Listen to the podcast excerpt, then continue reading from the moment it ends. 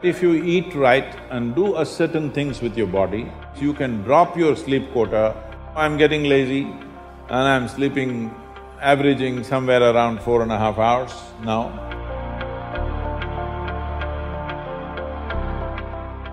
What type of food we should eat so that our life reaches its full potential for a college or a school-going student?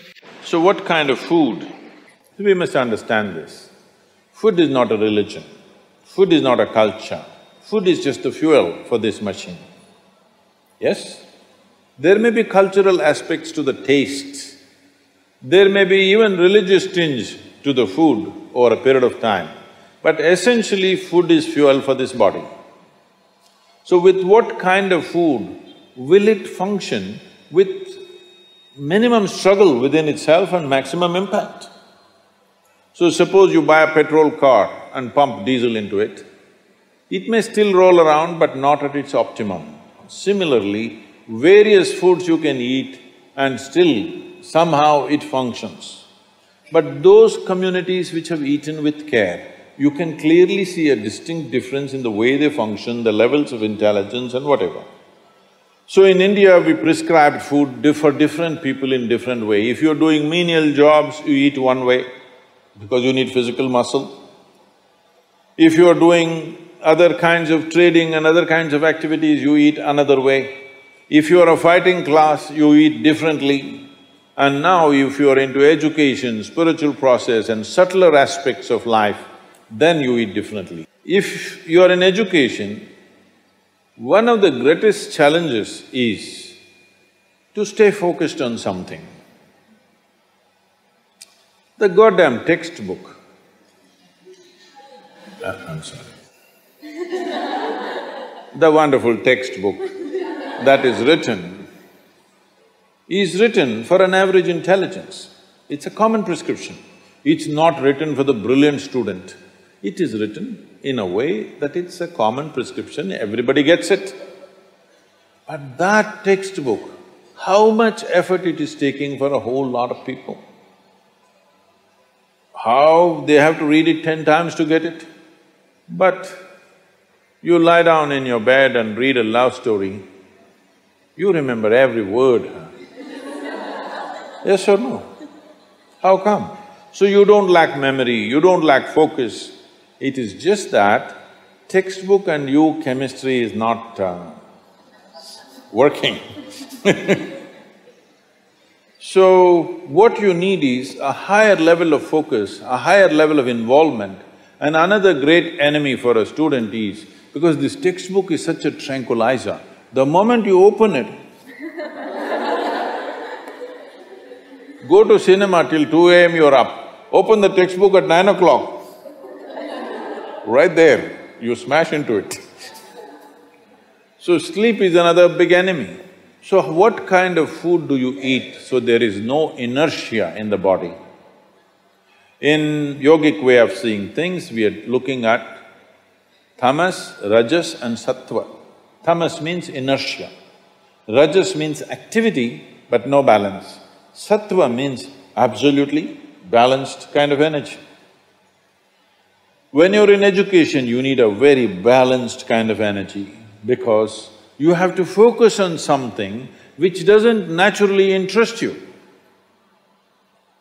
It's not something that with which your chemistry is gelling. If your chemistry is gelling, you are always focused on that one, isn't it? Here there's no chemistry, but you have to focus on that. For this you need a balance and a steady mind. For this you need to eat in a certain way. To put it very simply, food goes through your body, through the alimentary canal. From your mouth to your anal outlet, there is a pipe. Through this it runs, going through various stages of digestive process. Many of you are biology people, right? So it goes through the alimentary canal. Now it begins with the lip. Here, if you look at this, all the herbivores and carnivores. If you look at the animal kingdom, there are herbivores and carnivores are two main segments of animals in the world. One eats vegetable matter, another eats meat. If you look at the alimentary canal, the way it is built, between herbivores and carnivores, there's a distinct difference. Everything in the human being suggests that you are naturally a herbivore, but for the sake of survival, we became carnivores. If you look at the movement, jaw movement, all the carnivorous animals have only cutting action. Herbivores have cutting and grinding action. There are molars, but carnivores don't have widespread molars, they have just incisors, canines, everything looks like cutting teeth. So they do only this. All the herbivores do grinding. What do you have? Both. So you are supposed to chew your food. Why you are supposed to chew your food is you have enzymes in your saliva where if you take a little bit of raw rice and put it in your mouth just for a minute, you will see it turn sweet right here, because right here carbohydrate is being converted into sugar, right here. So if you eat properly, then we say about 30 to 50% of your digestion should happen in your mouth. So this part of the digestive system is expecting half digested food or partially digested food. But right now the way we're eating is mostly we're putting not only undigested food, but partially destroyed food. So the amount of food that you need to get the same amount of energy has increased. You are eating much more food than what you should eat to generate that much of energy. Because of that, there is inertia in the body, because it has to process so much more food than what it should, there is inertia. Once there is inertia, your sleep quota increases. How many hours do you sleep on? Hello? 8 hours. You're going by the prescription, huh? Hmm? See, this is not that you must deny yourself sleep, that's not the point. But if you eat right and do a certain things with your body, you see very effortlessly, within 3 to 4 weeks, you can drop your sleep quota anywhere between 2 to 3 hours. 1.5 to 3 hours very easily you can drop if you just eat consciously and just learn to sit properly, you know, just the posture, your geometry of the body and what goes into the system. If you just manage these two things, you will see sleep quota will just come down like that. Just to tell you, for over 25 years, I have largely managed with an average of 2.5 hours of sleep. Now I'm getting lazy and I'm sleeping, averaging somewhere around 4.5 hours now, but 7 days of the week, okay? 365 days, non-stop, almost every day. My daughter didn't call me for a month. I asked, what the hell is the problem with you? Why are you not calling? She said, every 6 hours you're in a new city, what the hell I'm supposed to do? So I said, okay, which is true. In one day, sometimes we're doing 3 cities, so it's a non-stop activity. And today, many people around me have learned to do this. Over 100, 150 people around me are doing this kind of activity, averaging 4 hours sleep and 7 days of the week, they're on, all the time. And they are not irritated, they are not frustrated, they're joyful and they're wonderful. Why this is this? There are many aspects to this, but one important aspect is food, how you eat. Not only what you eat, how you eat is also very important, because food is a live thing. One simple thing all you girls can do is just see various health issues and inertia issue, focus issue.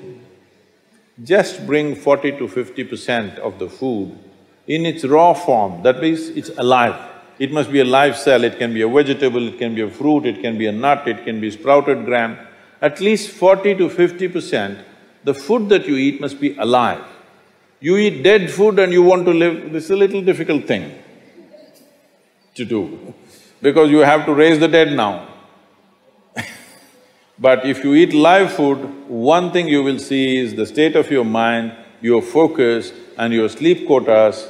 And above all, staying awake is not good enough, you have to stay alert, isn't it? How alert you are, how focused you are, only to that extent everything yields to you in this world, isn't it so? What is the level of focus will determine whether the world yields to you or not, isn't it? And one more aspect of life, one more aspect of food is, when you consume something, it must be of a simple genetic code, in the sense, it must be a very simple software. Vegetables, fruits, nuts, sprouts, they're very simple. More complicated means animal food becomes more and more complicated. Suppose you eat an animal which has some amount of emotion and a life of its own. Now the code in that… we were talking about this, your body is just an accumulation of memory, which means a certain software, isn't it? This is the most complex software.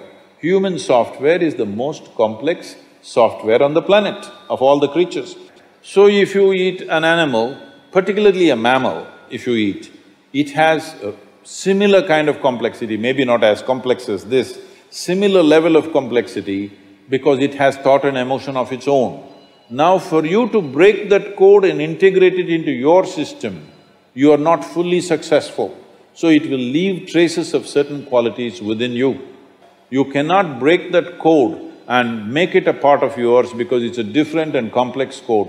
If you eat a leaf, a vegetable, a fruit, a nut or a sprout, this is much simpler. If you must eat non-vegetarian food, you must eat that which is furthest away from you. So generally, fish and water life is furthest away from you. So if you must eat non-vegetarian food, the best thing to eat is you're on the coast.